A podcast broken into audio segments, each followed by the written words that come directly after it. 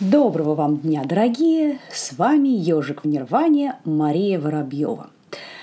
Наконец-то мы решили выйти еще и в видеоформат, поэтому можно теперь нас не только слушать на SoundCloud, но также слушать и смотреть на YouTube. Сегодня мы с вами поговорим о том, как Афанасий Никитин за три моря ходил.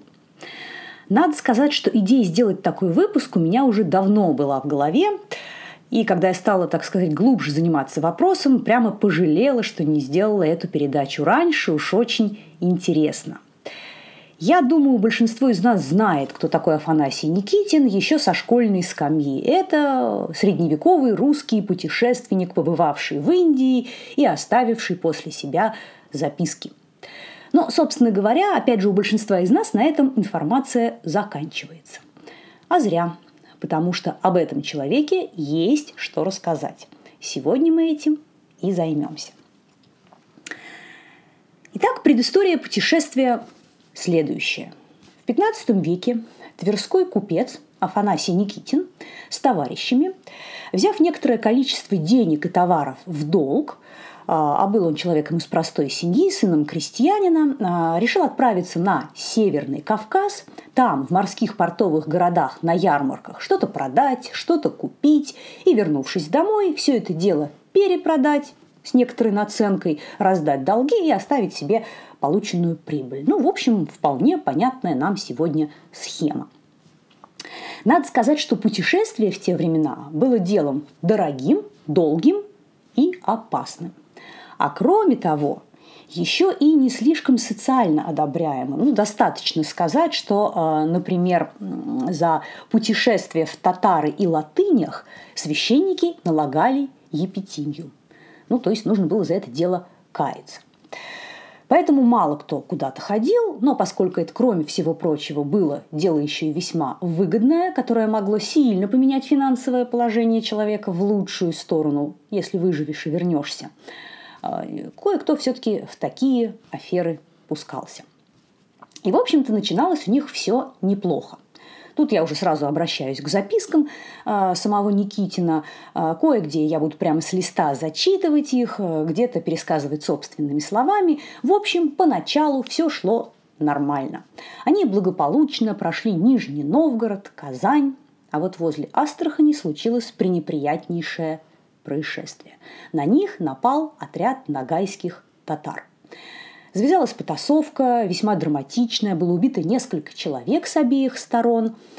И тот корабль, на котором находилась основная часть товаров Афанасия Никитина, был потоплен сразу же. А чуть позже и то судно, на котором находился сам наш герой, село на мель, и его тоже схватили – но, по словам Никитина, их, конечно же, э, раздели до нитки и фактически голыми все-таки, к счастью, живыми отпустили. И после этого он принимает решение не возвращаться домой. Ну, потому что там должника не ждало, вообще говоря, ничего хорошего. Он решил попробовать добраться до Индии, купить там что-нибудь редкого, и экзотического, как следствие весьма дорогого, ну, чтобы все-таки попытаться расплатиться таки с долгами у себя в Твери. И дальше начинается его долгий-долгий путь по Каспийскому морю, дальше по суше, через Иран. Добрался он в конце концов до города Маскат. Сейчас это один из самых крупных мегаполисов государства Оман, а тогда это был портовый город, так сказать, перевалочный пункт между, точнее не между, а по пути в Персию и Индию. Ну, собственно говоря, там он сел на корабль, пересек море и в результате высадился в Чауле. Это средневековый порт уже в Индии. Тут э, хочу сразу остановиться на нескольких таких типичных заблуждениях по поводу путешествия Никитина. Во-первых, некоторые многие достаточно, эти вещи даже в средствах массовой информации транслируются, говорят о том, что он э, побывал на севере Индии. Нет. Этот средневековый порт, он находится недалеко от современного Бомбея или Мумбаи. Это два названия одного и того же города. Э, это совсем не север. И вообще все свое время в Индии Никитин провел на территории Бахманитского царства. Это средневековое мусульманское государство, отколовшееся от делийского султаната э, со столицей в городе Бидар. И находится оно на территории современных индийских штатов Махараштра и частично Карнатка. То есть вот самый, что ни на есть, юг как раз Индии. Там тепло всегда. И вторая тоже типичная ошибка – это думать о том, что Афанасий Никитин был первый европеец-христианин, побывавший в Индии. И это вот совсем не так, дорогие товарищи. Ну, начнем с того, что в свое время некоторые североиндийские территории завоевали еще войска Александра Македонского, э, которые были греками и македонцами, то есть вообще европейцами на 100%. Но на самом деле и позже, не сказать, чтобы европейцы как-то вот прямо косяками а, путешествовали в Индию, да, как сегодня, по крайней мере, в доковидные времена, но все-таки кто-то туда попадал. Например, существует свидетельство о том, что еще в XIII веке побывал в Индии монах-францисканец Иоанн Монте-Карвинский. Ну, как следствие, сами понимаете, с проповедническими целями – ну, то есть действительно Никитин был, наверное, одним из немногих, но все-таки не первым европейцем в Индии, хотя приехал он туда аж за 30 лет от небезызвестного португальского путешественника Васко да Гамы. Что любопытно, Васко да Гама поехал в Индию, так сказать, по поручению. Да? У него была определенная цель э, – найти удобные торговые пути. А Никитин попал в Индию случайно. Это то, чего он вообще не планировал. А получилось, тем не менее, очень интересно. Ну и по поводу христианства. Это тоже, конечно, не так. Христиане в Индии были уже к тому моменту и достаточно давно. Но, правда, это были совсем небольшие общины на южном побережье полуострова Индостан. И вот они там существовали уже вот с самого-самого начала нашей эры. По преданию, христианство в Индию привез еще сам апостол Фома. А, но точно совершенно достоверно сейчас известно, что уже в начале нашей эры, в первые века, на юге Индии существовали небольшие христианские общины, например, малабарские христиане, э, которые, кстати, дождались прихода португальцев в средние века, после чего а, перешли под юрисдикцию Папы Римского. Ну, то есть Резюмируя все вышесказанное, христианство в Индии – явление, конечно, весьма малочисленное, особенно до британского владычества, да и после среди местного населения, не сказать, чтобы какое-то прямо массовое, но все-таки вещь весьма и весьма древняя. Так вот, возвращаемся к нашему герою. Приехал Афанасий Никитин в Индию, и что он там увидел. Вот это очень интересно. Тут надо сказать, что, ну, понятное дело, у него прежде всего были в этой стране торговые интересы. Однако, судя по всему, человек он был не только смелый, но еще и весьма любопытный, потому что в своих записках ничуть не меньше, чем торговлю, то есть где что можно купить и по какой цене, он описывает разные обычаи, архитектуру, верования народа. Бахманитское царство – это мусульманская Индия, то есть правители страны и большая часть высших сановников они исповедовали ислам. Но помимо них, конечно, подавляющая часть огромная часть местного населения, а также некоторые вельможи, об этом тоже написано у Афанасия Никитина, принадлежали к разным школам индуизма. И дальше вот небольшие, очень любопытные цитаты. Ну, во-первых, он описывал Индию как страну очень густо населенную и с большим числом городов. Ну, по меркам того времени, конечно, но, надо сказать, в этом смысле для иностранца ничего в Индии с тех пор не изменилось. Зима у них, говорит, вода да грязь. Сельские люди очень бедны, а бояре богаты и власть имеют. Подробно описывает, что и когда сеют, что едят, коней у них мало, все валы да буйволы. И очень здоровые змеи по две сажени, которые ползают везде. А также обезьян, невероятное засилье, и летает у них по ночам птица гукук и кричит гук-гук. И если на какой дом в деревне сядет, там точно совершенно кто-нибудь помрет. А кто захочет этой птице навредить, она того испепелит огнем из клюва.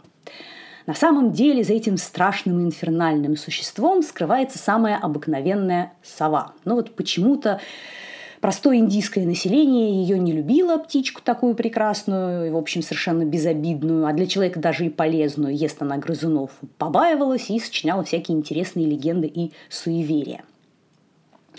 Но, конечно, больше всего его, мне кажется, поразила архитектура. Он много описывает разных сооружений, каменных барельефов э, и пышные большие процессии правителей страны и вельмож. Особенно слоны. Слоны – это вообще огромные животные, закованные в броню, к их бивням привязаны гигантские наточенные лезвия, а на спинах сооружены башенки, где сидит по 8, а иногда и 12 даже человек, полностью вооруженных. Зрелище впечатляющее и устрашающее. А, некоторые моменты, не зная контекста, понять трудно или кажутся они какими-то уж очень необычными. Например, пишет он, что в индийской земле купцов поселяют на постоялых дворах, варят гостям господарыни и постель стелят и спят с гостями. Странно. Но на самом деле все это уже не так удивительно становится, когда узнаешь, что персидское слово «моулат» означает одновременно и «рабыня», и «госпожа». Действительно, дома для путников в Индии строили как власти, так и частные лица. Причем мусульмане и индуисты помещались отдельно. Не очень понятно, с кем из них жил сам Никитин – и мусульманские, так сказать, странноприимные дома, по-нашему гостиницы, они на три дня предоставляли кров и пищу бесплатно. И там действительно прислуживали путникам, готовили и убирали рабы и рабыни, а вовсе не господарыни, так сказать, в нашем с вами сегодня понимании. Но самый, конечно, интересный для меня момент – это отношения религиозные да, э, Афанасия Никитина с местным населением и как все это дело, увиденное и услышанное необычное, повлияло на его мировосприятие. С мусульманами э, у него периодически были, скажем так, трения, которые он описывает, э, потому что они постоянно пытались сделать так, чтобы он принял ислам. Произошло это в конце концов или нет, я расскажу немножечко попозже. Но э, в самом начале своих записок он жалуется еще и на то, что не может отмечать нормально никакие христианские праздники, потому что у него украли еще там возле Астрахани все календари, все книги, и э, ему приходится что-то определять и понимать очень приблизительно. Он одно время ориентировался на мусульманские праздники, зная, что тот или иной праздник православный, он отмечается, допустим, несколько раньше Рамадана. Ну и так вот плюс-минус э, дату определял. А в дальнейшем он просто пошел по еще более простому пути, стал поститься вместе с мусульманами. Что касается местного индуистского населения. А, сам Никитин писал, что он познакомился с местными, а, и очень любопытно то, что вначале он называл индуистов всех кафирами. Это арабское слово, означающее «неверный».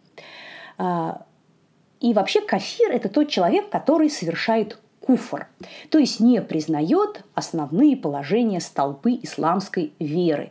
Например, а, положение о э, едином а, Боге Аллахе, о пророческой миссии Мухаммеда и некоторые другие вещи.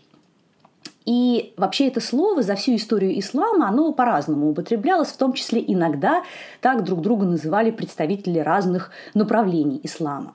Однако все-таки, ну, скажем так, такое официальное, наиболее распространенное э, употребление и вообще применение этого термина, э, оно э, означает, что да, есть мусульмане, есть неверные кафиры, но к неверным не относятся христиане и иудеи. А это так называемые люди Писания, а, вот, ну, то есть что-то вот посредине, представители аврамистических религий. И надо сказать, что кроме этого в некоторых областях мусульманского мира а, к людям Писания стали относить и тех, кто исповедовал зороастризм. Так вот, в отличие от кафиров, людей Писания не нужно было заставлять принимать исламскую веру, они могли исповедовать свою, даже живя на территории исламских государств, но, правда, должны были за все это дело платить некоторые религиозный налог. Так вот, позднее это слово, применительно к э, индуистам, у Афанасия Никитина исчезает. и он их называет уже гундустанцами или индиянами. Ну, видимо, близкое знакомство с местным населением оно уже как-то не позволяло ему применять по отношению э, к людям такой, ну, в общем-то, негативный э, термин. А знакомство таки состоялось с местными и весьма близкое. А, сам Никитин писал, что индусы не стали от меня ничего скрывать ни о еде своей, ни о торговле, ни о молитвах, ни о иных вещах, и жен своих не стали в доме скрывать. А, кстати, и пере, как-то переманить его в свою веру они тоже не пытались. Ну, что неудивительно, кастовое средневековое индийское общество как-то оно не особенно было заинтересовано в проповеди своего учения иностранцам. Никитин их о тоже расспрашивал. И тут интересно, они говорили мне, веруем в Адама, а буты, буты – это персидское слово, означающее идол или божество. А буты говорят, и есть Адам и весь род его – а всех вер в Индии 84 веры, и все веруют в Бута. А разных вер люди друг с другом не пьют, не едят, не женятся. А, ну, здесь достаточно любопытные моменты. По всей видимости, под таким большим количеством вер а, он имел в виду разные школы и направления индуизма – по поводу того, что разных вер люди друг с другом не пьют, не едят и вообще ничего не делают, тут не очень понятно. Может быть, он перепутал э, разные направления школы индуизма просто с разными кастами. Вполне мог, потому что, конечно, вот это само кастовое общество, да, понятие варны ему было абсолютно незнакомым и непонятным. По поводу еды тоже очень интересно. Иные из них, индиян, индуистов, баранину, да кур, да рыбу, да яйца едят, но говядины никто не ест. Вот так. То есть корова, как и сейчас, в любом случае для всех индуистов животное священное. Кроме того, он пишет о том, что индияне же зовут вала отцом, а корову матерью, то есть весьма и весьма почитают. Надо сказать, что он даже совершил такое своеобразное паломничество. Ну как? Э, конечно, он изначально поехал на ярмарку в место, которое назвал Парватом. А, но дело в том, что эта ярмарка проходила по большим праздникам а, возле а, большой индуистской святыни. Э, ну, точно, конечно, сказать, что это был за храм, сложно, но, скорее всего, это был Шри Сайлам на реке Кришна. Это одна из главных э, святынь э, шиваитских в Индии. Это место он в своих записках сравнивал с э, Иерусалимом для христиан и Меккой для мусульман. Там ему тоже очень понравилось. Он описывал огромный храм величиной с половину каменной Твери. Э, побывал он не только на самой ярмарке, но и в сам храм. Попал, бродил там, смотрел на каменные изваяния, барельефы и статуи, которые, по всей видимости, его поразили. Видел э, божество э, со слоновьим хоботом, это, по всей видимости, Ганеша, божество обезьяну, видимо, Ханумана, а также бога, завернутого в шкуры с быком. Это, конечно, Шива и его ездовое животное, и одновременно это и божество в индуистском пантеоне – бык Нанди. Рассказывал Никитин о том, что перед паломничеством и мужчины, и женщины обреваются на лысо, а, ну и, собственно, поклоняются в храме а, и быку, и всем другим богам, целуют быку Нанди копыта – Здесь, конечно, очень интересно порассуждать о том, что же случилось в голове у человека 15 века, который э, ну, совершенно уникальную для того времени попал в ситуацию, э, приехал в очень отдаленные земли, где таких, как он, ну то есть русских православных, не было вообще. И э, существует в научной литературе несколько, на самом деле, теорий о том, что стало вот с мировоззрением, с верованиями Афанасия Никитина. А, одна из версий, она достаточно была распространена в советское время, заключалась в том, что а, он оставался православным человеком, никогда не принимал ислам и страдал в отдалении от родины и единоверцев. Индию воспринимал как нечистое место, где нет Божьей власти. А вот эти записки да, он задумал как некую антитезу паломничеству по святым местам. А, Ну, сейчас, э, надо сказать, эта точка зрения большинством ученых не поддерживается, и я понимаю, почему. Когда читаешь его записки, вот что-что, они возникает впечатление о том, что ему как-то вот было очень неприятно то, что он видел. Он не описывает это э, со знаком минус. Скорее, ему это было, может быть, непонятно во многом, но интересно. Противоположная точка зрения, прямо вот обратная сторона медали, говорит о том, что все-таки в конце концов Афанасий Никитин ислам принял. Действительно, в своих записках он э, высказывался о могуществе веры Мухаммеда. Также писал о том, что для местных людей Мухаммедова вера годится. Ну и плюс очень много по тексту, э, в текст включено молитв э, таких интересных. Это что-то такое среднее между исламскими и христианскими молитвами. Вообще говоря, э, сами записки, они написаны по сути на двух языках. Большая часть – это русский язык 15 века, который вам, я скажу, читать весьма и весьма трудно, без перевода и комментариев нам с вами мало что будет понятно. А вот второй язык – это такой своеобразный купеческий диалект, в котором смешались тюркские, персидские и арабские слова. И это вообще вот для нас с вами самый что ни на есть иностранный язык, непонятно вот совсем ничего. И надо сказать, самые, скажем так, вольнодумные свои мысли он записывал именно на этом купеческом диалекте. Ну вот, например, о том, что, как я уже говорила, э, вера Мухаммеда э, она местным людям подходит. Писал он о том, что Красиво очень грузинская земля, турецкая, молдавские земли прекрасны. И русские земли невероятно хороши. Но только постоянно различные князья ведут между собой разорительные междуусобные войны. А, ну, опять же, сказать, насколько верна эта концепция о принятии ислама Афанасием Никитиным, мы, конечно, на 100% не можем.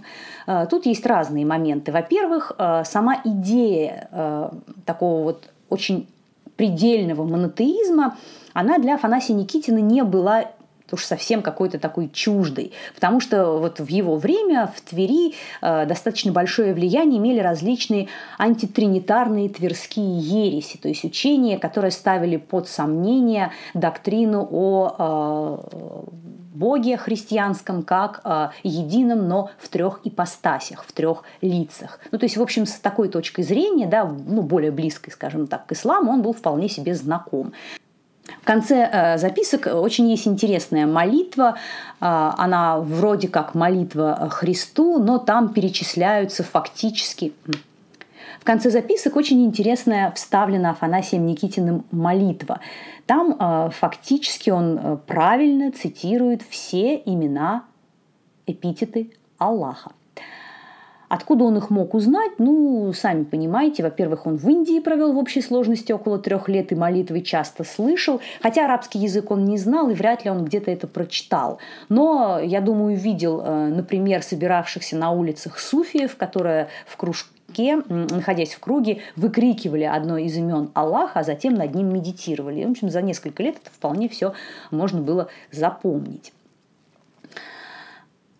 И сегодня самая, наверное, э, такая распространенная точка зрения о том, что вот эти его записки – это результат некоего такого мировоззренческого сдвига. Потому что, по сути дела, ну, он был в тот момент маргиналом, который искал способ выжить в среде иноверцев.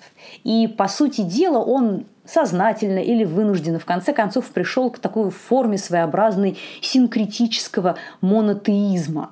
И, в общем, наверное, Э, я думаю, что ну, мне, по крайней мере, данная теория э, представляется такой наиболее вероятной. Э, кроме того, он еще и писал о том, что «А так, братья русские христиане, захочет кто идти в землю индийскую, оставь веру свою на Руси, да призвав Мухаммеда, иди в гундустанскую землю». Что же произошло дальше? какой-то момент он решил вернуться на родину. Но задача эта была непростой. Во-первых, долгое время он не мог найти в э, Индии подходящих товаров. А потом а, там постоянно шли междуусобные войны, и находиться в некоторых э, городах было просто-таки для жизни опасно. Тем не менее, в конце концов, он все-таки сел на корабль и отплыл, но в эфиопские земли, то есть в Африку. Зачем ему это было нужно? Ну, по всей видимости, хотел он там, может быть, чего-то прикупить. Вероятно, что, так сказать, торговая миссия в Индию не была с его точки зрения такой уж успешной. Проболтался в море месяц, не видя земли. До Африки, по всей видимости, доплыл, но, высадившись на ее берегах, провел всего в этом месте пять дней. Написал, что раздали они много перцу и каких-то других товаров местному населению, поэтому их не тронули. Ну, тоже не сказать, чтобы какое-то очень удачное получилось, видимо, предприятие. И дальше поплыл домой.